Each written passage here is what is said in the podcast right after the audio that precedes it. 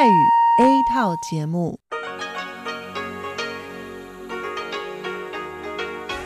ที่นี่สถานีวิทยุเรดิโอไต้หวันอินเตอร์เนชันแนล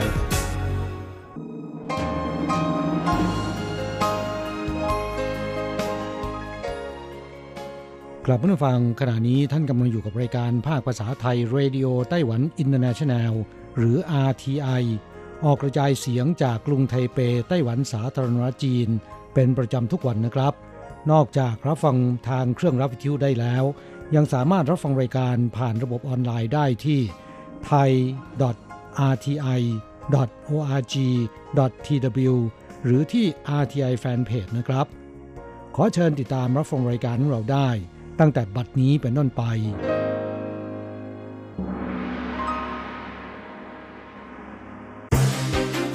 ลำดับแรก ขอเชิญติดตามรับฟัง ข่าวประจำวัน สวัสดีครับ คุณผู้ฟังที่เคารพ วันนี้วันอาทิตย์ที่ 12 มกราคม พุทธศักราช 2563 ขอเชิญพบกับการรายงาน สรุปข่าวเด่นในรอบสัปดาห์ที่ผ่านมา โดยผมแสงชัย กิตติภูมิวง เริ่มกันด้วยข่าวแรก โอเจียงอันโฆษกกระทรวงการต่างประเทศของไต้หวันแถลงในวันที่ 10 สื่อมวลชนต่างชาติ 113 สำนักจำนวน 235 คน เดินทางมารายงานข่าวเลือกตั้งประธานาธิบดีไต้หวัน กลุ่มองค์กรผู้เชี่ยวชาญ นักวิชาการจำนวน 13 คณะจำนวน 107 คน มาสังเกตการเลือกตั้ง ส่วนใหญ่มาจากสหรัฐ กระทรวงการต่างประเทศแถลงว่า การเลือกตั้งในครั้งนี้ นานาประเทศให้ความสนใจมาก นักวิชาการจากสหรัฐรวม 9 คณะ 95 คน ได้แก่สถาบันกิจการอเมริกันหรือว่า AEI Houston Institute เป็นต้น จากยุโรปมีกลุ่มนักวิชาการจากเดนมาร์ก 1 คณะ 5 คน กลุ่มองค์กรระหว่างประเทศอื่น ๆ อีก 3 คณะ 7 คน รวมทั้งสมาคมการเลือกตั้งโลกหรือว่า AWEB กล่าวได้ว่าการเลือกตั้งปี 2020 ในครั้งนี้ สื่อมวลชน ผู้เชี่ยวชาญ นักวิชาการจากต่างประเทศให้ความสนใจอย่างมาก ทั้งนี้การเลือกตั้งประธานาธิบดี รองประธานาธิบดีไต้หวันสมัยที่ 15 การเลือกตั้งสมาชิกสภานิติบัญญัติสมัยที่ 10 มีขึ้นในวันที่ 11 มกราคมที่ผ่านมา คณะกรรมการเลือกตั้งกลางของไต้หวันได้รายงานว่าจำนวนผู้มีสิทธิ์ออกเสียงเลือกตั้ง ในส่วนการเลือกตั้งประธานาธิบดี มีจำนวน 19ล้าน3แสน11,000 กว่าคน เพิ่มขึ้น 5.28 แสนคน เทียบกับการเลือกตั้งครั้งที่แล้ว โดยเป็นผู้มีสิทธิ์เลือกตั้งในพื้นที่นครนิวไทเปมากที่สุดจำนวน 3.32 ล้านคน นครเกาสง 2.29 ล้านคน อันดับ 2 ส่วนนครไทจง 2.25 ล้านคนอันดับ 3 ส่วนกรุงไทเป ผู้มีสิทธิ์สุทธิรวม 2.167 ล้านคน อยู่ในอันดับ 4 สำหรับการเลือกตั้งในวันที่ 11 มกราคมนั้น แบ่งเป็นการเลือกตั้งประธานาธิบดีคู่กับรองประธานาธิบดี และสมาชิกสภานิติบัญญัติจำนวน 113 ที่นั่ง ประกอบด้วย สสแบบแบ่งเขต 73 ที่นั่ง และสสปาร์ตี้ลิสต์ 34 ที่นั่ง สสชนพื้นเมือง 6 ที่นั่งข่าวต่อไปเป็นเรื่องที่ไต้หวันสั่งปรับการพกพานำเนื้อสุกรเข้าประเทศ 600 กว่าราย รายละ 200,000เหรียญไต้หวัน ซึ่งเกินกว่าครึ่งหนึ่งเป็นการปรับชาวจีนแผ่นใหญ่ โรคอหิวาแอฟริกาในสุกรปะทุในจีนตั้งแต่ปี 2018 ลุกลามไป 11 เขตและประเทศในเอเชีย แม้ไต้หวันยังไม่เกิดการระบาด แต่ประเทศโดยรอบล้วนมีการระบาด จึงมีความเสี่ยงมาก ในช่วงหนึ่งปีที่ผ่านมา ได้เพิ่มความเข้มงวดตรวจสอบที่สนามบิน และยังได้ใช้ระบบ GPS ติดตามรถขนเศษอาหารเลี้ยงสุกร ให้ปฏิบัติสอดคล้องตามระเบียบ ในด้านการสั่งปรับ กรมตรวจสอบสุขอนามัย ได้เพิ่มโทษปรับอัตราขั้นต่ำจาก 15,000 เหรียญไต้หวัน เป็น 200,000 เหรียญไต้หวัน ตามสถิติตั้งแต่ปลายเดือนธันวาคม ปี 2018 จนถึง 5 มกราคมปี 2020 ออกใบสั่งปรับ ใบละ 200,000เหรียญไต้หวันจำนวน 678 ใบ ชาวจีนแผ่นใหญ่ถูกสั่งปรับ 351 ใบ มีจำนวนมากที่สุด รองลงมาคือชาวไต้หวัน 202 ใบในจำนวนผู้ถูกสั่งปรับ 678 ราย ปฏิเสธการจ่ายค่าปรับ 278 ราย และไม่เดินทางเข้าประเทศ ต่อไปเป็นเรื่องของโทษจากการดื่มสุราครับ ช่วงใกล้ตรุษจีน มีงานเลี้ยงฉลองบ่อย มักจะหนีไม่พ้นสุรา การดื่มสุรามากยังเสี่ยงต่อโรคความจำเสื่อมด้วยลุยเมืองอิง ผู้เชี่ยวชาญป้องกันภัยสุรายาสูบบอกว่า การดื่มเบียร์สัปดาห์ละ 7 กระป๋อง กระป๋องละ 500ซีซี ความเข้มข้นแอลกอฮอล์5%จะเสี่ยงต่อโรคความจำเสื่อม หากดื่มเพิ่มอีกสัปดาห์ละ 3 กระป๋อง ความเสี่ยงจะเพิ่มเป็น 1.2 เท่า ผู้ดื่มสุราประจำ ความเสี่ยงสูงถึง 2 เท่า ช่วงตรุษจีนหากหลีกเลี่ยงดื่มสุราไม่ได้ คู่มือด้านอาหารการกินแนะนำว่า ผู้ชายดื่มเบียร์ไม่เกินวันละ1กระป๋อง ผู้หญิงไม่เกินครึ่งกระป๋อง สตรีตั้งครรภ์ห้ามดื่มสุราโดยเด็ดขาด ต่อไปครับ ทีมวิจัยมหาวิทยาลัยชิงหวาของไต้หวันใช้เวลา 2 ปี พัฒนาเทคโนโลยี AI ผลิตคอนเทนต์โฆษณา รวมทั้งแนะนำวิธีทำการตลาด ลดต้นทุนและเวลาได้อย่างมาก รองศาสตราจารย์ อูซ่างหง คณะวิศวกรรมสารสนเทศมหาวิทยาลัยชิงหวาของไต้หวัน ซึ่งเป็นหนึ่งในทีมวิจัยบอกว่า ผู้ใช้งานเพียงแค่ป้อนข้อมูลสินค้า และความคาดหวังของโฆษณา AI จะทำการวิเคราะห์ และผลิตคอนเทนต์โฆษณาภาพและเสียงในเบื้องต้น ที่มีรูปแบบผสมผสาน องค์ประกอบหลายอย่าง เหมาะสมกับสถานการณ์ ผู้ใช้งานทำการปรับปรุงให้เหมาะสมมากขึ้นต่อไป ซึ่งจะลดเวลาและต้นทุนอย่างมาก ระบบดังกล่าว ไม่ได้สร้างขึ้นเพื่อทดแทนนักออกแบบโฆษณา แต่จะช่วยทำให้การผลิตโฆษณา มีความสะดวกรวดเร็วและง่ายมากขึ้น ต่อไปครับ หลังจากถนนซูเอ้าฮวาเลียนสายใหม่เปิดใช้งานอย่างเป็นทางการ บริษัทปูนซีเมนต์ไต้หวัน ซึ่งมีโรงงานตั้งอยู่ในเขตเฮอพิง เมืองฮวาเลียน ซึ่งเป็นทางผ่านของถนนดังกล่าว ได้ตัดสินใจสร้างศูนย์สันทนาการเพื่อการท่องเที่ยว ในเขตพื้นที่โรงงาน เปิดใช้งานอย่างเป็นทางการ ตั้งแต่ 9 มกราคม ภายในสวนประกอบด้วยตลาดนัดดากา ซึ่งเป็นคำของชนพื้นเมือง แปลว่า ความหวัง และยังมีร้านกาแฟ ร้านอาหาร เส้นทางท่องเที่ยวเชิงนิเวศ art gallery ติดตั้งระบบพลังงานแสงอาทิตย์ สิ่งก่อสร้างสถาปัตยกรรมปูนซีเมนต์รูปแบบต่างๆ สวนพฤกษศาสตร์ซึ่งรวบรวมพันไม้กว่า 100 ชนิด และพื้นที่ทดสอบการดักจับก๊าซคาร์บอนไดออกไซด์เป็นต้น ทั้งหมดเปิดให้ประชาชนเข้าชมฟรี ต่อไปครับเป็นเรื่องที่กรมควบคุมโรคกระทรวงสาธารณสุข และสวัสดิการของไต้หวัน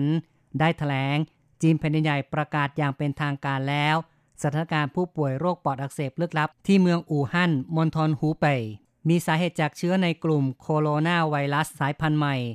จนถึงตอนนี้มีผู้ป่วยได้รับการยืนยันติดเชื้อจำนวน 15 ราย การจัดเรียงพันธุกรรมไวรัสเมื่อส่องดูด้วยกล้องจุลทรรศน์อิเล็กตรอน มีลักษณะภายนอกเช่นเดียวกับเชื้อโรคกลุ่มโคโรนาไวรัสทั่วไป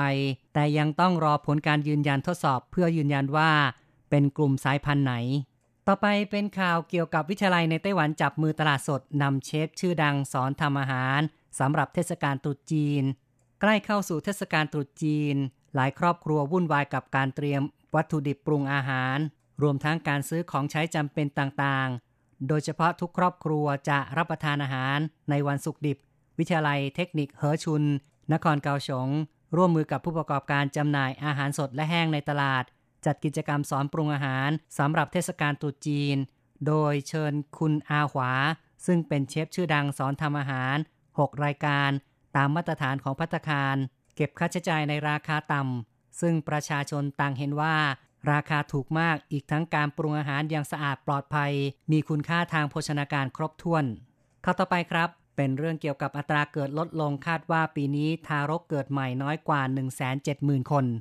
ข้อมูลกระทรวงมหาดไทยชี้ว่าอัตราเกิดในไต้หวันปี 2562 สิ้นสุดพฤศจิกายน มีจำนวน 160,851 คน ที่ผ่านมาแพทย์และนักวิชาการได้คาดการ อัตราเกิดปีนี้ 175,000 คน แต่คำนวณจากสตรีที่เข้ารับการตรวจคันเมื่อปีที่แล้ว ประมาณว่าอัตราการเกิดตลอดปีจะน้อยกว่า 175,000 คนทำให้ไต้หวันเข้าสู่ยุคอัตราการเติบโตประชากร ติดลบอย่างเป็นทางการ เข้าต่อไปครับ สถานการณ์ตึงเครียดในอิหร่านทำให้บริษัททัวร์ไต้หวันยกเลิกทริปในช่วงตรุษจีน หลังจากอิหร่านยิงขีปนาวุธถล่มฐานทัพสหรัฐในอิรัก มื่อช่วงเช้ามืดวันที่ 8 มกราคม ส่งผลให้สถานการณ์ตึงเครียดมากขึ้น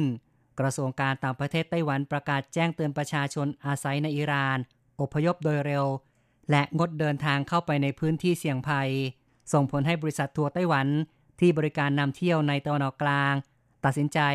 ยกเลิกทัวร์อิหร่านทั้งหมด จนถึงช่วงเทศกาลตรุษจีน ต่อไปนะครับ หนังสือเดินทางไต้หวันใช้ดี ใช้สะดวกที่สุดอันดับ 32 ของโลก บริษัทที่ปรึกษา h a l l e y and Partner ประกาศผลการสำรวจอันดับหนังสือเดินทางประเทศต่างๆ ที่ได้รับการยกเว้นตรวจลงตา โดยหนังสือเดินทางของญี่ปุ่นอันดับหนึ่งของโลก ได้รับการยกเว้นวีซ่าถึง 191 ประเทศ ส่วนไต้หวันอยู่อันดับที่ 32 ไทยติดอันดับ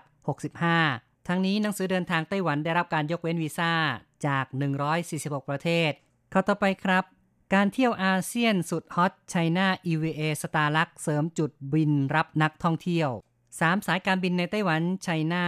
EVA และสตาร์ลักแย่งชิงผู้เดินทาง ในสถานการณ์ที่จีนจำกัดนักท่องเที่ยวมาไต้หวัน สายการบินเหล่านี้ไม่อาจนั่งรอวันตาย อย่างเช่นเส้นทางเซบูที่เดิมมีเพียง EVA เท่านั้น ตอนนี้ China Airlines ขยับแย่งยึดตลาด ส่วนดานังเวียดนามเป็นจุดที่ร้อนละอุ หลังสายการบิน EVA บินอยู่สายการบินเดียว ปีนี้ Starlux ขยับขอแบ่งเค้กด้วย และยังสยายปีกแย่งยึดตลาดปีนังของมาเลเซีย ที่ China Airlinesครองตลาดอยู่คนเดียวนานหลายปี ต่อไปนะครับสำนักงานความเสมอภาคทางเพศ สภาบริหารของไต้หวันสารจีน เปิดเผยรายงานภาพลักษณ์ทางเพศประจำปี 2563 ไต้หวันมีความเสมอภาคทางเพศอันดับหนึ่งในเอเชีย อำนาจทางการเมืองของสตรีในไต้หวันเพิ่มขึ้นอย่างต่อเนื่อง ในปี 2561 สมาชิกสภานิติบัญญัติที่เป็นผู้หญิง มีจำนวนสูงสุดเป็นประวัติการ ครองสัดส่วน 38.7%ในขณะที่สัดส่วนผู้ว่าการเมืองต่างๆ ในไต้หวันที่เป็นสตรีมีสัดส่วน 37.5%เทียบกับการเลือกตั้งครั้งที่แล้วปี 2557 ขยายตัวเพิ่มขึ้น 31.2% ย่างคิดเป็นสัดส่วนมากกว่า 1 ใน 3 เป็นครั้งแรกตั้งแต่ปี 2540 เป็นต้นมา นอกจากนี้นับตั้งแต่ 24 พฤษภาคมปีที่แล้ว ไต้หวันอนุญาตให้คู่รักเพศเดียวกัน สามารถจดทะเบียนสมรสได้อย่างถูกต้องตามกฎหมาย โดยในช่วงพฤษภาคมถึงพฤศจิกายน 2562 มีคู่รักเพศเดียวกันจดทะเบียนสมรสแล้วทั้งสิ้น 2,623 คู่ ในจำนวนนี้เป็นคู่สมรสเพศชายกับชาย 837 คู่ และหญิงกับหญิง 1,786 คู่ ต่อไปเป็นข่าวเรื่อง China Airlines เตรียมเปิดเที่ยวบินตรงไทเปเชียงใหม่ 23 มิถุนายน China Airlines สายการบินแห่งชาติของไต้หวัน ประกาศเปิดเที่ยวบินตรงระหว่างไทเปเชียงใหม่ ในวันที่ 23 มิถุนายน สัปดาห์ละสี่เที่ยวบิน หลังจากตุลาคมปีที่แล้ว เพิ่งเปิดเที่ยวบินตรง ไทเปเซบู ประเทศฟิลิปปินส์คาดหวังว่าจะ กระตุ้นนักท่องเที่ยว เอเชียตะวันออกเฉียงใต้ เดินทางมาไต้หวันมากขึ้น โดยที่เที่ยวบินบินตรงไทเปเชียงใหม่จะใช้เครื่องบิน Airbus 738 ซึ่งมี 158 ที่นั่ง เปิดบริการ 4 เที่ยวบินต่อสัปดาห์ คืออังคาร พุธ ศุกร์และเสาร์ออกเดินทางจากสนามบินเทาหยวนในตอนเช้า 7นาฬิกา30 นาที ถึงเชียงใหม่เวลา 10นาฬิกา20 นาที ส่วนขากลับ ออกเดินทางจากเชียงใหม่เวลา 11นาฬิกา20 นาที ถึงไทเปเวลา 16.35 นาที ต่อไปยังเป็นเรื่องเกี่ยวกับการเดินทางท่องเที่ยวครับ ปี 2562 นักท่องเที่ยวต่างชาติเดินทางเยือนไต้หวัน สูงสุดเป็นประวัติการ กรมการท่องเที่ยวกระทรวงคมนาคม ของไต้หวันสารจีน เปิดเผยสถิตินักท่องเที่ยวต่างชาติ เดินทางมาไต้หวันในปี 2562 มีจำนวน 11ล้าน8แสน4หมื่นคน สูงกว่าปี 2561 ซึ่งมีจำนวน 11 ล้าน7หมื่นคน เพิ่มขึ้น 770,000 คน อัตราเพิ่มขึ้น 7%ทำสถิติสูงสุดเป็นประวัติการกรมการท่องเที่ยวชี้ว่า ชาวจีนแผ่นดินใหญ่เดินทางมา 2.71 ล้านคน เพิ่มขึ้น 0.5%นักท่องเที่ยวญี่ปุ่นทะลุ 2 ล้านคนเป็นปีแรก ขณะที่นักท่องเที่ยวเกาหลีใต้ทำสถิติสูงสุดเป็นประวัติการเช่นกัน ส่วนประเทศในกลุ่มนโยบายมุ่งใต้มีอัตราเติบโต 6%คุณผู้ฟังครับการรายงานสรุปข่าวเด่นประจำสัปดาห์ โดยผมแสงชัย กิตติภูมิวงศ์จบลงแล้วครับ 无限的爱向全世界 界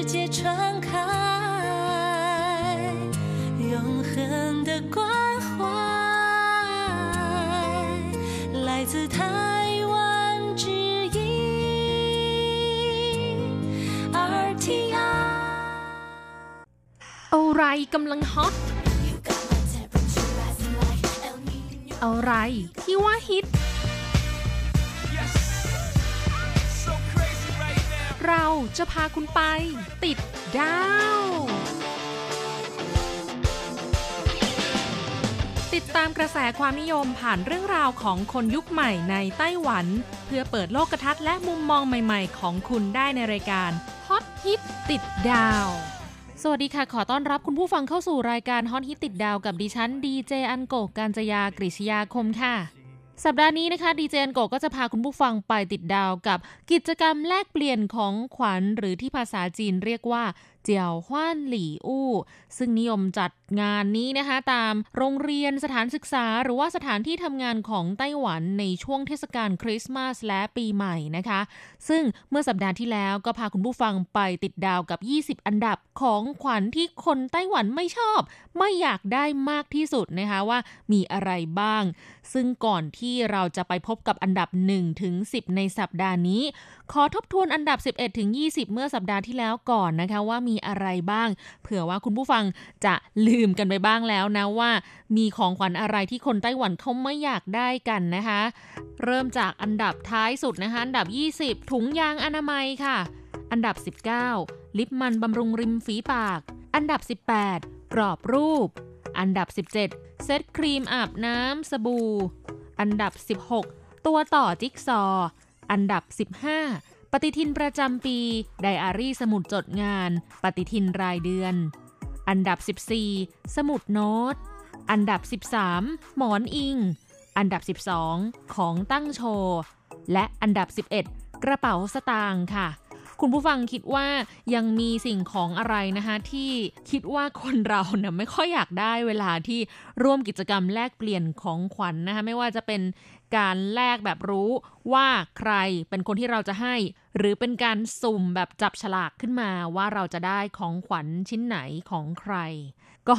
มาลองดูกันนะคะว่านอกเหนือจากอันดับ 11 ถึง 20 แล้ว คุณผู้ฟังคิดว่าน่าจะมีอะไรนะ ที่เราเองก็ไม่อยากได้แล้วก็คิดว่าคนไต้หวันเขาก็ไม่น่าจะอยากได้เหมือนกันนะคะ สัปดาห์นี้เริ่มกันที่อันดับ 10 ค่ะ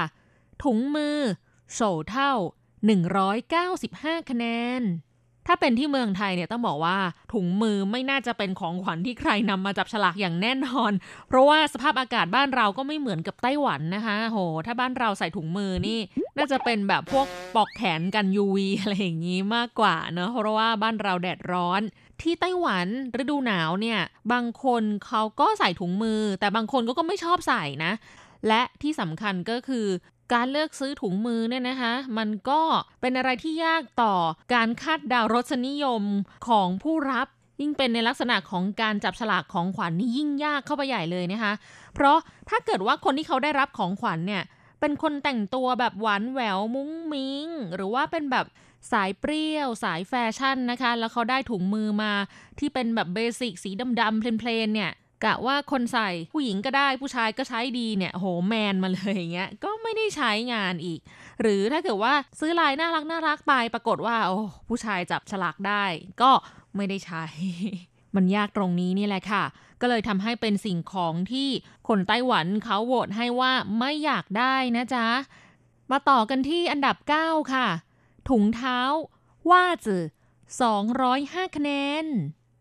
ถุงเท้าเป็นสิ่งของอีกอย่างหนึ่งนะคะ ที่คนไต้หวันนิยมนำมาจับฉลากแลกเปลี่ยนของขวัญ ซึ่งตรงนี้เนี่ยอันโกก็รู้สึกว่าเป็นสิ่งที่แตกต่างจากวัฒนธรรมในสังคมไทย เพราะเชื่อว่าคนไทยไม่น่าจะเอาถุงเท้ามาจับฉลากเป็นของขวัญนนะคะ เนื่องจากมองว่าเท้านั้นเป็นสิ่งที่อยู่ต่ำและอีกอย่างหนึ่งก็คือ ถุงเท้าก็ยังเป็น สิ่งของเครื่องใช้ส่วนตัวที่ผู้คนควรจะซื้อใช้เองมากกว่าไปมอบเป็นของขวัญนนะคะ นอกจากว่าจะเป็นคนใกล้ชิดกันจริงๆนะคะ อาจจะเป็นแฟนกันเป็นสามีภรรยาหรือว่า เป็นคนในครอบครัวที่สามารถซื้อถุงเท้าเป็นของขวัญให้กันได้ แต่ที่ไต้หวันเขาไม่ได้มองอย่างนั้นนะคะ ถุงเท้ากลับกลายเป็นสิ่งของที่นิยมนำไปจับฉลาก แต่ถามว่าคนได้รับอยากได้ไหม เขากลับโบทว่าไม่อยากได้จ้าเพราะอะไร เพราะว่าก็นอกจากจะเป็นเรื่องของ รูปแบบลวดลายสีสันของถุงเท้านะคะ ที่ขึ้นอยู่กับรสนิยมส่วนบุคคล ก็ยังมีเรื่องของขนาดก็คือไซส์ถุงเท้า บางคนเท้าใหญ่ บางคนเท้าเล็ก ถึงจะเป็น free size ก็ตามนะคะ แต่บางทีเนี่ยอย่างอันโกเองเป็นผู้หญิงเท้าใหญ่ ใส่รองเท้าเบอร์ 40ถึง41 ถ้าไปเจอถุงเท้าที่เป็น free size แล้วเป็น free size แบบผู้หญิงเนี่ยก็ใส่ไม่ได้นะคะ เพราะว่า ส่วนใหญ่เนี่ยเขาจะทำมาแค่ถึง 24เซนติเมตรซึ่งเท้าเราเนี่ย 25.5อย่างเงี้ยโอ้โหก็ต้องไปหาซื้อเองนะคะถึงจะเหมาะสมกับความชอบและขนาดของเท้าเรา ซึ่งคนไต้หวันเองก็มองว่าถุงเท้าเนี่ยเป็นของขวัญที่ เรียกว่าสิ้นคิดอะไม่แบบมีความจริงใจเลย ซื้อมาแบบงั้นๆน่ะได้รับก็เลยรู้สึกว่าไม่ชอบ และถ้าได้รับถุงเท้าขนาดที่ไม่พอดีด้วยแล้วเนี่ย โอ้โห ยิ่งเซ็งเป็ดเข้าไปใหญ่เลยค่ะ อันดับ 8 มาร์คบำรุงผิวหน้า เมียนหมู210 คะแนน คุณผู้ฟังก็คงจะทราบดีนะคะว่าไต้หวันนี้เป็นดินแดนแห่งมาร์คบำรุงผิวหน้าเลย มีชื่อเสียงมาก ๆ หลายยี่ห้อ มีความหลากหลาย มีสูตรให้เลือกมากมาย แล้วก็ มีราคาที่ย่อมเยาวไปจนถึงราคาแพง ก็เลยเป็นของขวัญที่ผู้คนในไต้หวันนิยมนำมาจับฉลากเป็นของขวัญแลกเปลี่ยนในเทศกาลนะคะ ซึ่งคนจำนวนไม่น้อยเนี่ยคิดว่ามาร์คบำรุงผิวหน้าเป็นของที่ผู้หญิงใช้ก็ได้ ผู้ชายใช้ก็ดี สามารถใช้บำรุงผิวหน้าได้อย่างปลอดภัย แต่ที่จริงแล้วเนี่ยคิดผิดอย่างมากเลย เพราะมาสก์บำรุงผิวหน้ามีหลากหลายสูตรนะคะ ซึ่งผิวหน้าของแต่ละคนก็มีความเหมาะสมกับสูตรของมาสก์ที่แตกต่างกัน บางคนเขาผิวแห้ง บางคนเขาผิวมัน บางคนผิวผสม บางคนผิวแพ้ง่าย ไปเจอมาสก์ที่ใส่สูตรแบบเพื่อความขาวใส มีกรดผลัดเซลล์ผิวอะไรอย่างนี้ โอ้โหหน้าพัง หรือแค่มีน้ำหอมก็แพ้กระจุยกระจายแล้วนะคะ จากที่คิดว่าใช้เพื่อบำรุงผิวหน้ากลับกลายเป็นว่าผิวหน้าพังยับเยินแล้วต้องไปหาหมอรักษาอีกไม่คุ้มเลยนะคะ ซึ่งชาวเน็ตที่คอมเมนต์เนี่ยเขาก็บอกว่าเออคิดว่าตัวเองเนี่ยจับฉลากได้มาร์กของดีมียี่ห้อ แล้วคนก็ใช้กันเยอะเป็นที่รู้จักมีชื่อเสียง แต่ปรากฏว่าใช้ปุ๊บแล้วผิวแพ้อะก็กลายเป็น ความเข็ดขยาดนะคะเป็นประสบการณ์ที่เลวร้ายในการแลกเปลี่ยนของขวัญไปซะงั้น หรือแบบใช้แล้วสิวขึ้นเต็มหน้า ก็เลยทำให้มาร์กบำรุงผิวหน้า เป็นของขวัญที่ไม่อยากได้ในการจับฉลากแลกเปลี่ยนของขวัญเลยค่ะ มาต่อกันที่อันดับ 7 น้ำหอม เซียงสุย255 คะแนน หลายคนคงจะคิดว่าน้ำหอมเนี่ยเป็นสิ่งของที่ผู้หญิงน่าจะชื่นชอบนะคะ แต่จริงๆต้องบอกว่าเป็นสิ่งของที่เลือกยากค่ะ อย่างคนที่เขาจะใช้น้ำหอมเองอย่างอ่านยกตัวอย่างเช่นตัวอันโกเอง จะซื้อน้ำหอมกลิ่นใหม่ๆ สักกลิ่นหนึ่งเนี่ยไปตามดิวตี้ฟรีนะคะ ไปดมมาโอ้ยสารพัดกลิ่นเลย ไม่ชอบเลยสักกลิ่น กว่าจะหากลิ่นที่เราโอเค รู้สึกว่า เอ้ย ดมแล้วไม่เวียนหัวไม่ปวดหัว เป็นกลิ่นที่แบบสบายสำหรับจมูกเราเนี่ย หายากมาก ขนาดว่าเราไปเลือกดมกลิ่นที่เซิร์ชมาก่อนในอินเทอร์เน็ตแล้วว่าเออสาวๆเขานิยมใช้บอกว่าหอมมากงูนี้งั้นนะคะ ดมไปเป็นหลายสิบกลิ่นนะคะ ไม่ถูกจริตสักอันน่ะ แล้วนี่การที่จะสุ่มจับฉลากของขวัญนนะคะ ก็มีโอกาสสูงมากเลยที่จะไม่ได้เป็นกลิ่นที่ผู้รับเขาชอบ ดังนั้นก็เลยกลายเป็นสิ่งของที่ ผู้คนนิยมนำมาจับฉลาก แต่คนที่ได้รับบอกว่าไม่อยากได้ชาวเน็ตไต้หวันเขาก็บอกว่า ได้รับกลิ่นที่ไม่เหมาะกับตัวเองค่ะ ก็เลยไม่ชอบ หรือว่าผู้ชายจับฉลากได้น้ำหอมผู้หญิงอะก็ไม่ได้ใช้อีก ถ้าเกิดว่าไม่มีแฟนที่จะเอาไปส่งต่อให้ได้นะคะ ก็เป็นอะไรที่ไม่มีประโยชน์สักเท่าไหร่เลย ถือว่าเป็นของขวัญที่มีความเสี่ยงสูงนะคะ ที่ผู้รับจะไม่ชอบค่ะ อันดับ 6 ครีมทามือ หู่เฉาเซียง 359 คะแนน ครีมทามือถือเป็นผลิตภัณฑ์บำรุงผิวพรรณที่คนไต้หวัน นิยมนำไปเป็นของขวัญเป็นอันดับต้นๆนนะคะ แต่ด้วยความที่คนนิยมนำไปเล่นแลกเปลี่ยนของขวัญกันอย่างนี้เนี่ยแหละค่ะ ก็เลยทำให้คนไต้หวันบอกว่าไม่ชอบเลย เพราะได้เยอะแล้วอะ ทาทั้งฤดูหนาวเนี่ยก็ทาไม่หมดเลยล่ะ และบางทีก็ได้รับของขวัญที่เป็นครีมทามือแต่คุณภาพแบบเฮยๆ ไม่ดีอย่างนี้นนะคะ ก็รู้สึกว่าเสียของ และบางทีเนี่ยมาเป็นเซตเลย มีสามหลอด ใช้ไม่หมด รู้สึกว่ามันเป็นอะไรที่สิ้นเปลืองมากๆค่ะ อันดับ 5 ผ้าพันคอเหวยจิน370 คะแนน เหตุผลก็คล้ายกับถุงมือนะคะ เป็นของขวัญที่ผู้คนนิยมนำมาจับฉลากค่ะ เพราะว่าเป็นช่วงฤดูหนาวพอดีนะคะ คริสต์มาสปีใหม่บ้านเขา แต่ปรากฏว่าเป็นสิ่งของที่คนไต้หวันเองบอกว่าไม่อยากได้เลยอะบางคอมเมนต์บอกว่าได้มาแล้วก็ไม่ได้ใช้ บางคนบอกว่าตัวเองมีตั้งเยอะแยะแล้ว มีตั้งหลายแบบแล้ว แบบที่ได้มาก็ไม่ถูกจริตนะคะอันดับ 4 กระดาษทิชชู่เว่ยเซิงจือ437 คะแนน นี่ก็เป็นอีกหนึ่งสิ่งที่รู้สึกว่าคนไทยไม่น่าจะเอามาจับฉลากของขวัญ แต่คนไต้หวันเขาทำกันนะคะซึ่งก็มีคอมเมนต์ที่แบ่งออกเป็นสองขั้วค่ะ เกี่ยวกับการได้รับของขวัญเป็นกระดาษทิชชู่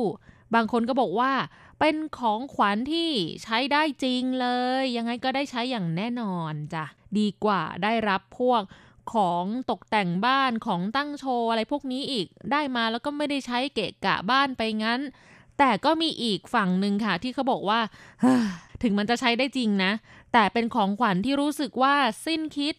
ไม่ได้มีความจริงใจเลย เอาเหมือนเอามาจับงั้นๆน่ะ แล้วของขวัญที่เป็นกระดาษทิชชู่เนี่ยมักจะมีขนาดแบบกล่องลังใหญ่มากนะคะ เวลาจะกลับบ้านหลังจากงานเลี้ยงฉลองเสร็จเนี่ย โอ้ยยิ่งทำให้ต้องแบกกลับบ้านยุ่งยากไปอีกค่ะ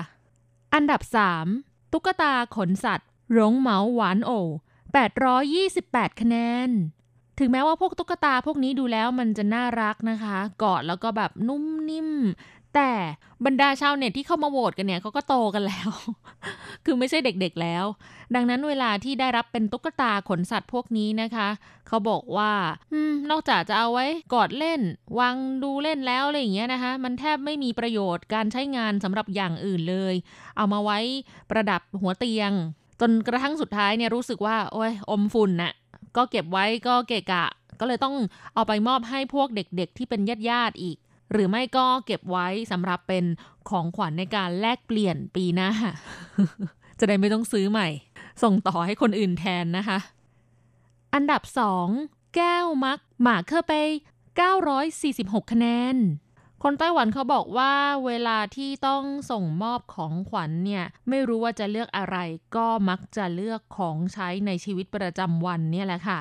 ซึ่งแก้วมักนะ ก็ถือว่าเป็นตัวเลือกที่ง่ายที่สุดเลยแหละ เพราะเชื่อว่ายังไงก็ได้ใช้แน่นอน คนเราก็ต้องกินน้ำชงชาชงกาแฟกันอยู่แล้ว แต่บางคนอาจจะลืมนึกไปนะคะว่า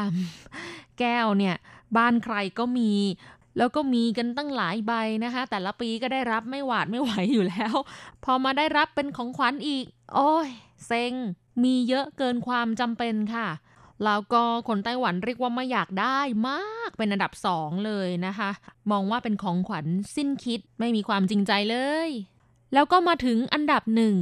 ลูกอม คุกกี้ ทั้งกัวปิ่งกัน 1,022 คะแนน เชื่อว่าสิ่งนี้นี่น่าจะตรงกับใจของคุณผู้ฟังหลายท่านนะคะ ที่นึกถึงเวลาจับฉลากได้ของขวัญเป็นคุกกี้อาร์เซนอลกล่องกลมๆ สีแดง ถ้าเป็นคนที่ไม่ได้ชอบกินของหวานคุกกี้พวกนี้ได้ไปแล้วก็รู้สึกเซ็งนะคะ คนไต้หวันเองก็เลือกที่จะนำพวกลูกอม แล้วก็คุกกี้มาจับฉลากเหมือนกัน แต่ก็มีความคิดเห็นออกเป็นสองทางนะคะ ฝ่ายที่เขามองว่าก็โอเคนี่ อย่างน้อยก็ไม่มาตั้งรกเกะกะบ้านอะสามารถรับประทานได้ แต่คนที่มองว่าไม่ชอบเนี่ยบอกว่า ก็ไม่ใช่ทุกคนนะที่จะชอบกินของหวาน และถ้าเกิดว่าไปเจอคนที่เขามอบโดย ไม่ได้มีความใจกว้าง คือไม่ลงทุนน่ะ ซื้อของถูกๆมาให้ โอ้ยอยากจะเคลี้ยงทิ้ง คือบางทีได้รับเป็นของที่ใกล้หมดอายุแล้วด้วยซ้ำยิ่งแทนที่จะเป็นกิจกรรมเชื่อมสัมพันธ์นะคะ กลายเป็นกิจกรรมที่สร้างความบาดหมางไปค่ะแล้วคุณผู้ฟังมีความคิดเห็นยังไงบ้างคะ กับของขวัญทั้ง 20 อันดับ อย่าลืมเขียนเข้ามาพูดคุยกันในรายการนะคะ อันกกกำลังรอจดหมายจากคุณผู้ฟังอยู่ค่ะสำหรับวันนี้ต้องลาไปแล้วค่ะ พบกันใหม่สัปดาห์หน้า ขอให้คุณผู้ฟังมีความสุขสนุกสนานและสดใส สวัสดีค่ะ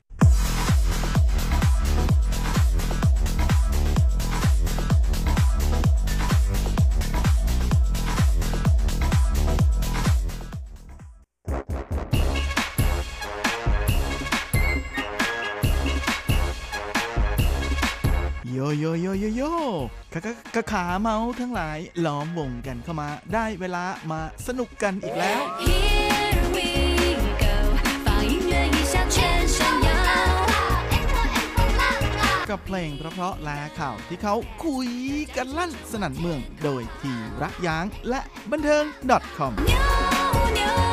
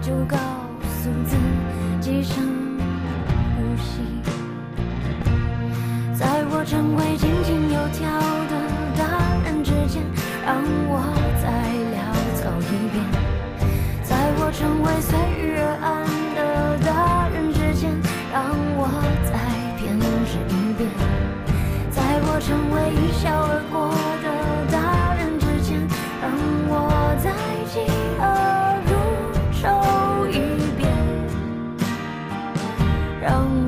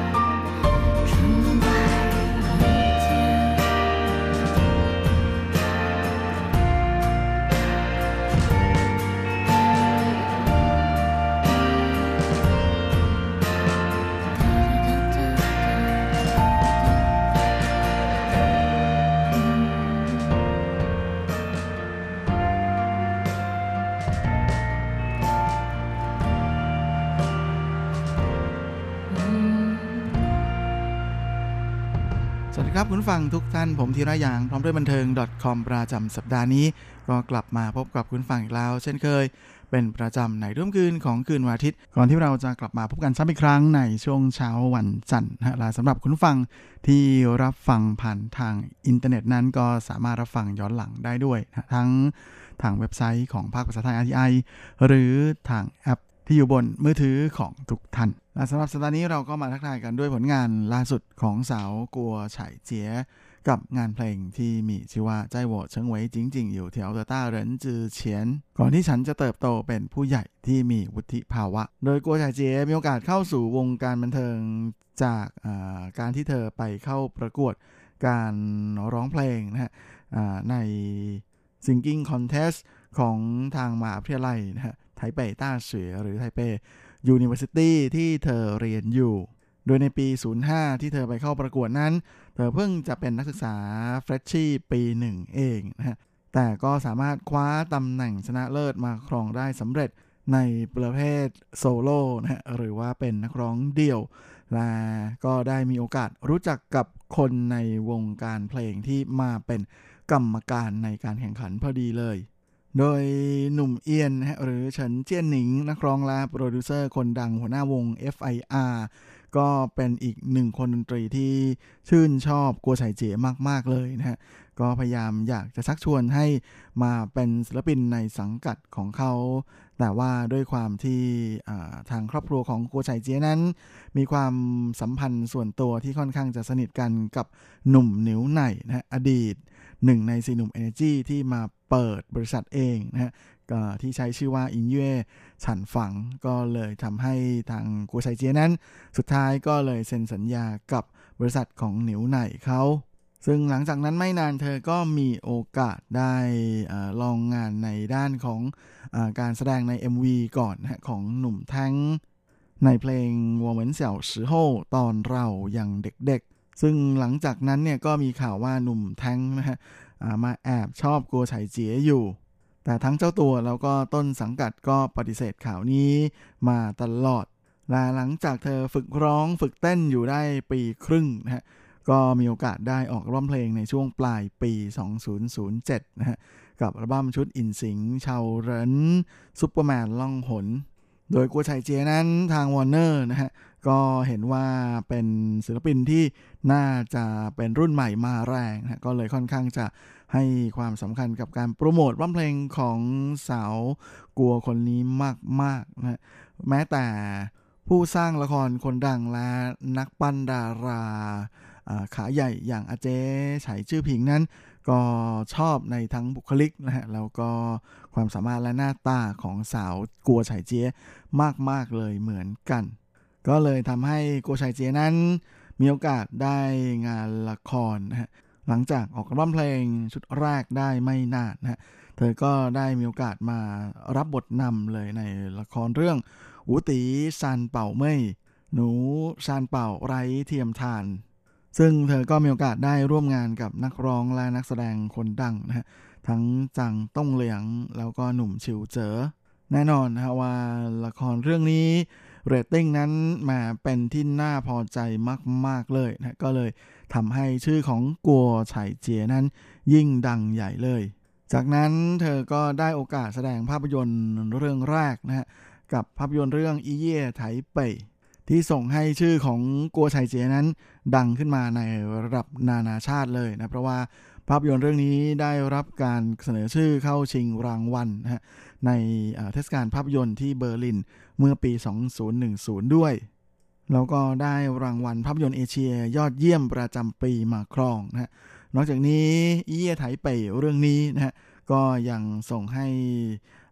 สาวกัวไฉเจียนั้น คว้ารางวัลนักแสดงหน้าใหม่ยอดเยี่ยมจากงานเทศกาลภาพยนตร์ ไทเปนะฮะเมื่อปี 2010 มาครองได้อีกต่างหากหลังจากนั้นในปี 2009 นะฮะช่วงเดือนพฤษภาโกชัยเจียก็ออกร้องเพลงชุดที่ 2 ของเธอนะฮะที่ใช้ชื่อว่าอ้าอี้เสี่ยงชอบคิดแปลกๆนะฮะแล้วก็มีโอกาสได้แสดงละครทีวี เรื่องที่ 2 ด้วยหน้าอินเนียนเตะซิ่งฝูสือกวาง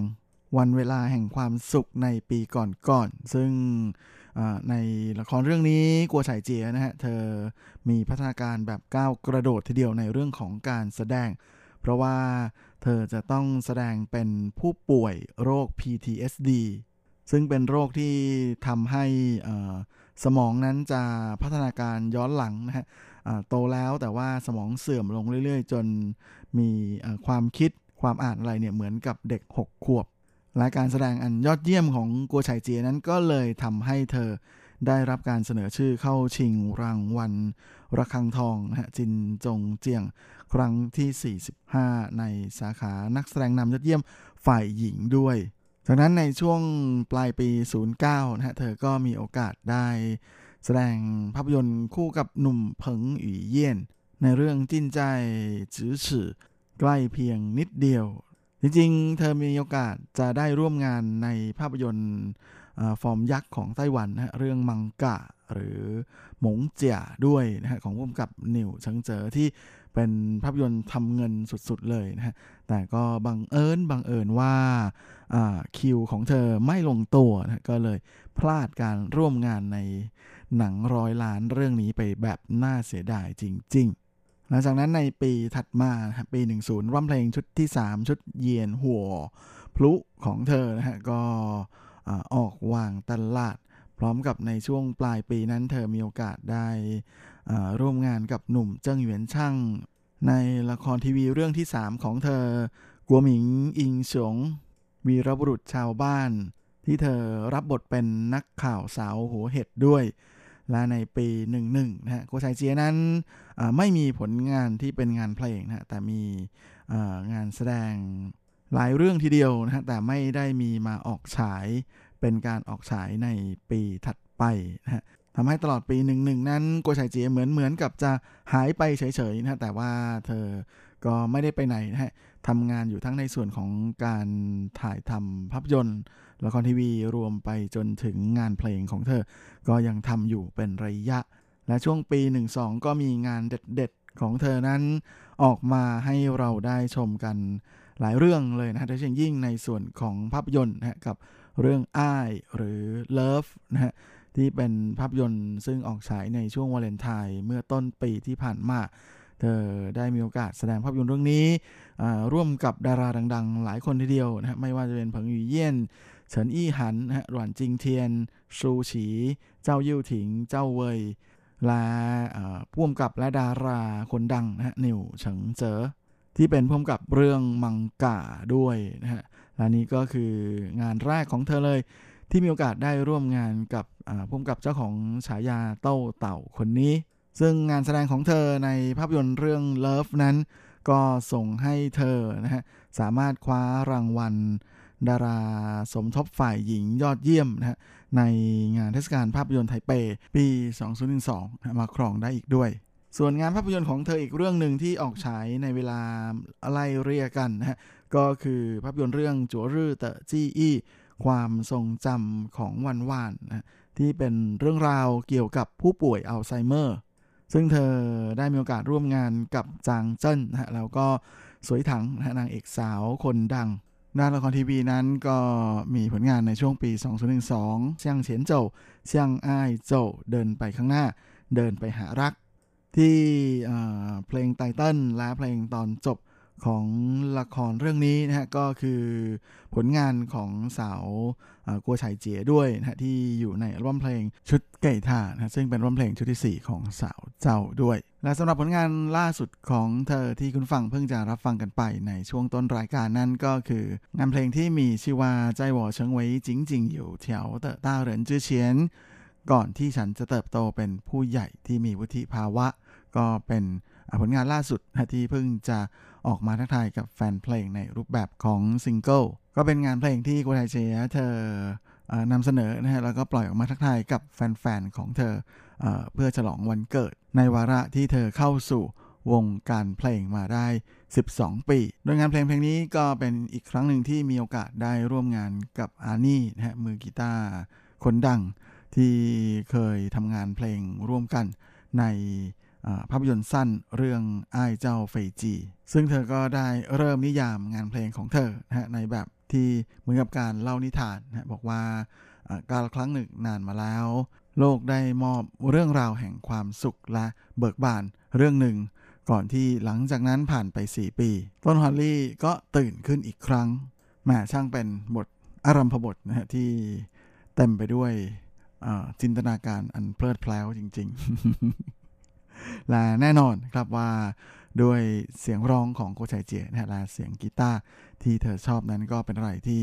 เหมือนกับย้ำเตือนให้กับเรานะได้ย้อนนำลึกถึงทุกย่างก้าวที่เราเติบโตขึ้นนะก่อนที่เราจะโตขึ้นมากลายมาเป็นผู้ใหญ่ที่มีวุฒิภาวะ เราก็จะต้องหยุดร้องไห้นะและเราก็จะต้องรู้จักเรียนรู้ที่จะดูแลตัวเอง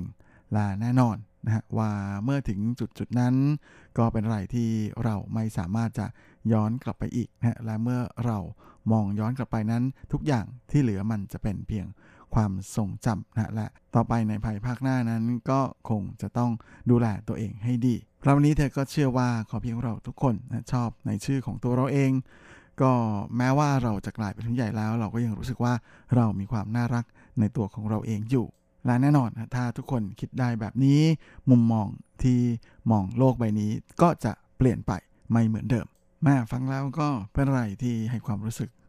ว่ามันช่างเปลี่ยนไปด้วยปรัชญาอีกแล้วนะฮะการออกร้องเพลงนี่เป็นสิ่งที่จะต้องหาปรัชญามาแฝงเอาไว้นะฮะมิฉะนั้นก็จะ เหมือนกับว่าขาดแนวคิดในเชิงลึกนะฮะที่ต้องการจะแสดงออกของแต่ละบทเพลงหลังจากนี้เราก็มาพักฟังเพลงกันสักครู่นะฮะผมก็ขอเลือกเอาผลงานของหนุ่ม Jay โจวเจ ี๋ยหลุนมาฝากก็แล้วกันนะกับงานเพลงที่ค่อนข้างจะใหม่เลยทีเดียวนะเพราะว่าเป็นซาวด์แทร็กของภาพยนตร์เรื่องเทียนหัวนะกับงานเพลงที่มีชื่อว่าวอซื่อรู้สึกเสียงสิ้น ฉันเชื่อแบบนี้ ซึ่งเป็นผลงานการแต่ง เนื้อร้องโดยฟังเหวินชานะฮะขาซีของหนุ่มเจที่ทำงานด้วยกันมามากมายเลยนะหลายทำนองเพลงนั้นเขาเป็นคนแต่งเอง 了解离开了森林，斟酌天空很灰心，蝴蝶不再被吸引，玫瑰盛开的很安静，远方的风雨不停，人是苍白 而孤寂，徘徊无助的人群，焦虑着何时放弃。故事里能毁坏的只有风景，谁也摧毁不了我们的梦境。血液般的流淌，划过了天际。我许下的愿望，该向谁去说明？陨石在浩瀚的宇宙间旅行，璀璨的夜空里漫天的水晶。我的祷告终于有了回应。我是如此相信，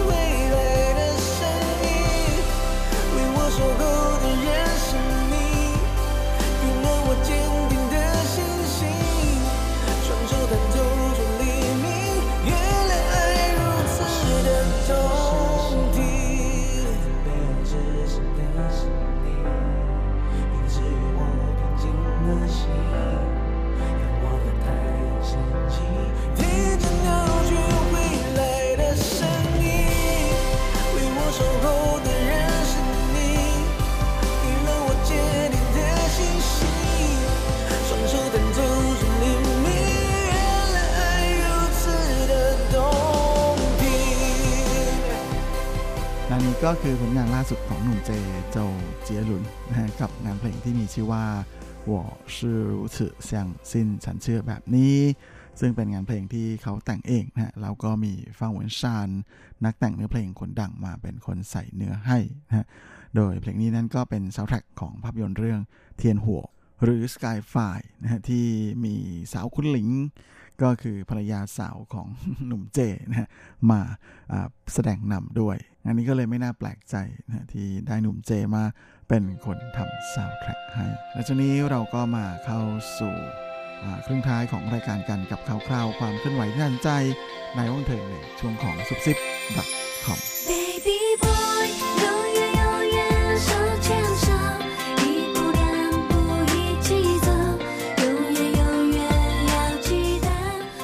รับซุปซิป .com ประจำสัปดาห์นี้ก็เช่นเคยกับข่าวคราวความเคลื่อนไหวน่าสนใจในวันเทิงแบบจีนๆนะฮะและสำหรับสัปดาห์นี้ เราก็มาเริ่มเมาส์กันที่ข่าวคราวของนักร้องสาวคนดังรุ่นเดอะอย่างซุนเย็นจือกันในปีนี้เป็นปีที่ 20นะที่ซุนเย็นจือเธอเข้าสู่วงการเพลง ก็มีการเตรียมคอนเสิร์ตนะที่ตระเวนแสดงหลายที่เลยทีเดียวนะโดยเฉพาะทางฟากเมืองจีนที่มีแฟนเพลงของเธออยู่เยอะเลยนะสำหรับน้องสาวจากสิงคโปร์คนนี้ โดยในส่วนของคอนเสิร์ตล่าสุดของเธอนั้นใช้ชื่อว่าจิ้วใจโรรืออีเฉียนก่อนอาทิตย์อัสดินนะซึ่งในเดือนมิถุนายนนี้ก็จะไปเปิดแสดงที่เซี่ยงไฮ้นะอย่างไรก็ดีมา เมื่อช่วงสัปดาห์ที่ผ่านมาปรากฏว่าในเวโบนะฮะเว็บบล็อกของเมืองจีนนั้นก็มีการประชาสัมพันธ์คอนเสิร์ตของเธอนะฮะว่าจะแสดงสองรอบวันที่ 27 กับ 28 ที่ปักกิ่งด้วยนะฮะโดยมีงานเพลงที่ถือเป็นผลงานสร้างชื่อของเธอหลายเพลงเลยทีเดียวนะฮะตามที่เธอลิสต์เอาไว้ในใบขออนุญาตทั้งในส่วนของเพลงนี่กวังนะย้อนแสง หรือว่า我懷念 的 สิ่งที่ฉันคิดถึง โดยคอนเสิร์ตในครั้งนี้ของเธอนี้ก็ถือเป็นคอนเสิร์ตในระดับ World Tour คอนเสิร์ตรอบที่ 5 ของสาวเจ้านะฮะ แต่ก็ห่างจากรอบที่แล้วค่อนข้างนานทีเดียวนะฮะรอบที่แล้วนั้นก็เมื่อ 5 ปีก่อน อย่างไรก็ดีนะฮะมาที่ฮือฮากันสุดๆเลยนั้นก็เกิดจากความเข้าใจผิดอันงดงามนะฮะ美麗的誤會 เพราะว่าในลิสต์ของนักแสดงที่ซุนเยียนจือทีมงานของซุนเยียนจือนะฮะได้เสนอต่อ ทางเจ้าของสถานที่ในเมืองจีนนั้นก็ปรากฏว่ามีคนเห็นชื่อที่ต่อจากซุนเยียนจือนะว่าเป็นชื่อนักแสดงนั้นก็มีซุนเยียนจือแล้วตามมาด้วยใช่ถี่หลินนะฮะซึ่งตัวถี่ก็เขียนตามแบบตัวย่อใช่ไหมฮะมันก็เลยมีคนที่ดูแบบผ่านๆแวบๆปุ๊บเนี่ยก็จะนึกว่าเป็นใช่อีหลินนะฮะก็เลยเป็นอะไรที่ฮือฮาทีเดียวเลยนะฮะว่าโอ้โหอะไรจะ ขนาดนั้น แต่จริง ๆ แล้วใช่ทีลินเนี่ยก็ถือเป็นคนดนตรีคนดังของสิงคโปร์นะเขาเป็นนักแต่งเพลงชื่อดังที่ใช้ชื่อในการเขียนเพลงนะว่าเคนซีซึ่งหลายปีมานี้เขาก็เคยร่วมงานกับศิลปินดัง ๆ หลาย ๆ คนนะฮะทั้งเซียวจิ้งเถิงเอ่ยหรือว่าหลินจวิ้นเจี๋ยเอ่ยนะต่างก็เคยทำงานด้วยกันมาแล้วทั้งนั้น ส่วนสำหรับการแสดงในรอบไทยเปของเธอ นะฮะ โดยครั้งที่แล้วนั้น World คอนเสิร์ตของซุนเยี่ยนจือเริ่มสตาร์ทจากไทเปนะแต่ว่าในเที่ยวนี้ก็รู้สึกว่าแมคิวที่เธออยากจะลงในของไทเปอารีนาเนี่ยก็เป็นอะไรที่ไม่ลงตัวนะเพราะฉะนั้นในเที่ยวนี้ก็เลยจะยังไม่มีโอกาสได้ลงเข้าแสดงในไทเปอารีนานะในปีนี้เลยด้วยซ้ำนะเพราะว่ามันคิวแน่นจริงๆนะส่วน รอบที่เธอจะมาแสดงในไทเปเป็นรอบไหน ก็เดี๋ยวเอาไว้จะมีการประกาศกันอีกทีส่วนสำหรับชีวิตส่วนตัวของสาวเจ้าช่วงนี้ก็ happy มีความสุขครอบครัวสุขสันต์มาก ๆ เลยนะฮะเพิ่งจะมีลูกไป 2 คนนะฮะชายคนหญิงคน ก็ถือเป็นครอบครัวที่สมบูรณ์พูนสุขทีเดียวนะฮะแต่ว่าไม่ว่าจะอย่างไรนะฮะแม่สาวเจ้าก็ยังคิดถึงแฟนเพลงอยู่เสมอ เมื่อปีที่แล้ว เธอก็ได้แต่งเพลงนะมาฝากแฟนเพลงของเธอนะในโอกาสที่เธอเข้าสู่วงการครบรอบ 20 ปีนะกับโซฮู่หยงเหิงเตออ้ายปกป้องความรักชั่วนิรันดร์นะซึ่งสาวเจ้าก็บอกนะว่า แฟนเพลงให้ความสนับสนุนเธอมาโดยตลอดในช่วงหลายปีมานี้ เป็นอะไรที่เธออรู้สึกซาบซึ้งนะฮะแล้วก็รู้สึกขอบคุณเป็นอย่างยิ่งนะฮะแต่ว่าไม่มีโอกาส ได้แสดงออกมา พอก็เลยก็เลยแหมอยากที่จะเขียนเป็นเพลงนี้ออกมาเพื่อที่จะขอบคุณแฟนๆ ที่ให้ความสนับสนุนเธอมาโดยตลอด นอกจากนี้เธอยังมี project นะฮะที่จะร่วมงานกับห้าหนุ่ม Mayday อู่เยว่เทียนนะฮะกับการทำงานเพลงที่เป็นเพลงเก่านะแต่หยิบมา ทำใหม่นั่นก็คือเพลงเวิร์นโรนะอ่อนโยน ซึ่งสาวเจ้าก็บอกว่าเชื่อว่าจะมีโอกาสได้ปล่อยขึ้นไปบนเน็ตนะฮะในช่วงต้นปีนี้นี่แหละนะฮะและนอกจากนี้ เธอก็ยืนยันด้วยว่าจะกลับมามีงานเพลงนะฮะมาทักทายกับแฟนเพลงอย่างต่อเนื่องเรื่อยๆ แน่นอน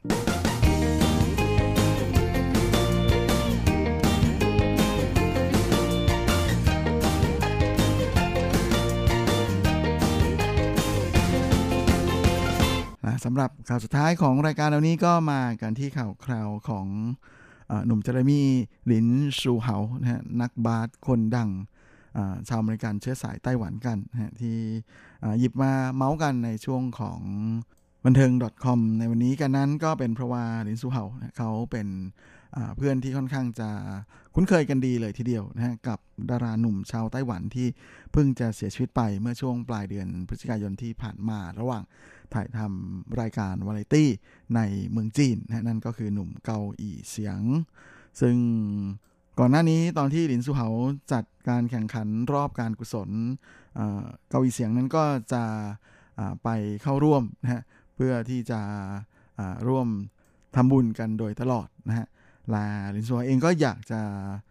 ขอบคุณแสดงความขอบคุณ ดังนั้นเมื่อวันที่ 10 มกราที่ผ่านมานะตอนที่เขา ไปเข้าร่วมงานเลี้ยงนะฮะของลีกบาสเกตบอลจีนนะฮะก็คือ CBA เนี่ยเขาก็เลยใส่สูตรตัวที่เกาหลีเสียงมอบให้กับเขานะฮะเพื่อเป็นการแสดงความรำลึกถึงดาราและนายแบบหนุ่มคนดังที่เพิ่งจะจากไปด้วยนะฮะโดยนิซอยเองก็บอกว่าเกาหลีเสียงนั้นเป็นอีกหนึ่งคนที่ชอบเล่นบาสมากๆนะฮะ เพราะฉะนั้นตอนที่เขาจะมาร่วมงานราตรีของ CBA นั้นเขาก็รู้เลยนะว่าจะต้องใส่ชุดอะไรนะเขาก็เลยเลือกหยิบเอาสูตรที่เกาหลีเสียงให้เป็นของขวัญเอามาใส่พร้อมวันนี้เจ้าตัวก็ยังได้โพสต์ภาพของแหวนแชมเปี้ยน NBA ที่เขาคว้าแชมป์ร่วมกับทีมแรปเตอร์เมื่อปีที่แล้วบน IG ของตัวเองนะพร้อมกับแคปชั่นนะว่าฮ่าฮ่าฮ่าในที่สุดแหวนแชมเปี้ยน กับ Raptors ก็ถูกส่งมาถึงปักกิ่งเสียที ขอบคุณ Raptors และแฟนๆ ทุกคนที่ทำให้ปี 2019 นั้น เป็นปีที่เปี่ยมไปด้วยความทรงจำแล้วก็จบลงอย่างสมบูรณ์แบบ แล้วก็พร้อมแล้วที่จะสร้างปรากฏการณ์ใหม่ในปี 2020 โดยตามข่าวนั้นสูตรที่ลินซูเฮาใส่นะฮะเกาเสียงเนี่ยก็ มอบให้เป็นของขวัญนในโอกาสที่ลินซูเหาคว้าแชมป์ NBA และแน่นอนนะว่าทันทีที่ลินซูเหาโพสต์ออกมานั้นนะก็เลยเป็นอะไรที่สร้างความตื้นตันให้กับเหล่าแฟนๆ มาก ๆ เลยทีเดียว ซึ่งก็เห็นได้ชัดทีเดียวนะว่าทั้งคู่นั้นค่อนข้างจะ สนิทกันมากเลยนะแม้ว่าเกาหลีเสียงจะจากไปได้หลายเดือนแล้วนะแต่ว่าเขาก็ยังคงนึกถึงเพื่อนคนนี้อยู่เสมอ โดยหลังจากเกาหลีเสียงเสียชีวิตนะในระหว่างอัดรายการวาไรตี้นะที่เป็นแบบแหมรายการที่จับดารา แล้วก็เซเลบทั้งหลายเนี่ยมาออกกำลังกายใช่ไหมฮะทำนู่นทำนี่แบบทรหดสุดๆนะฮะแล้วก็โหดมากๆนะฮะจนสุดท้าย ก็ทำให้ทนไม่ไหวนะฮะแล้วก็เกิดหัวใจวายเฉียบพลันทั้งที่เจ้าตัวนั้นก็เป็นคนที่ร่างกายแข็งแรงมากๆคนหนึ่ง และการเสียชีวิตของเกาหลีเสียงก็เลยทำให้ทางฝั่งเมืองจีนก็ต้องมารีไวซ์ในเรื่องของการทำรายการในแนวแบบนี้นะฮะใหม่ทั้งหมดเลยนะฮะว่าให้มีการให้ความสำคัญกับสุขภาพของผู้ที่จะมาร่วมรายการให้มากขึ้นกว่าเดิมนะ จากที่แม่จะพยายามให้ทำอะไรที่มันโหดๆเหนื่อยๆหนักๆนะฮะเพื่อจะให้คนดูได้เห็นถึงความยากลำบากเลยประมาณนั้นนะก็ไม่สามารถจะทำแบบเดิมได้อีก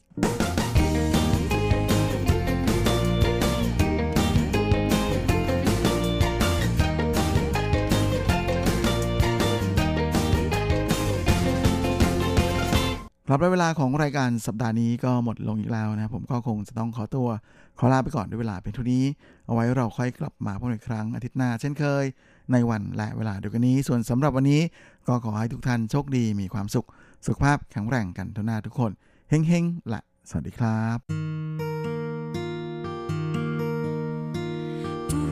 不限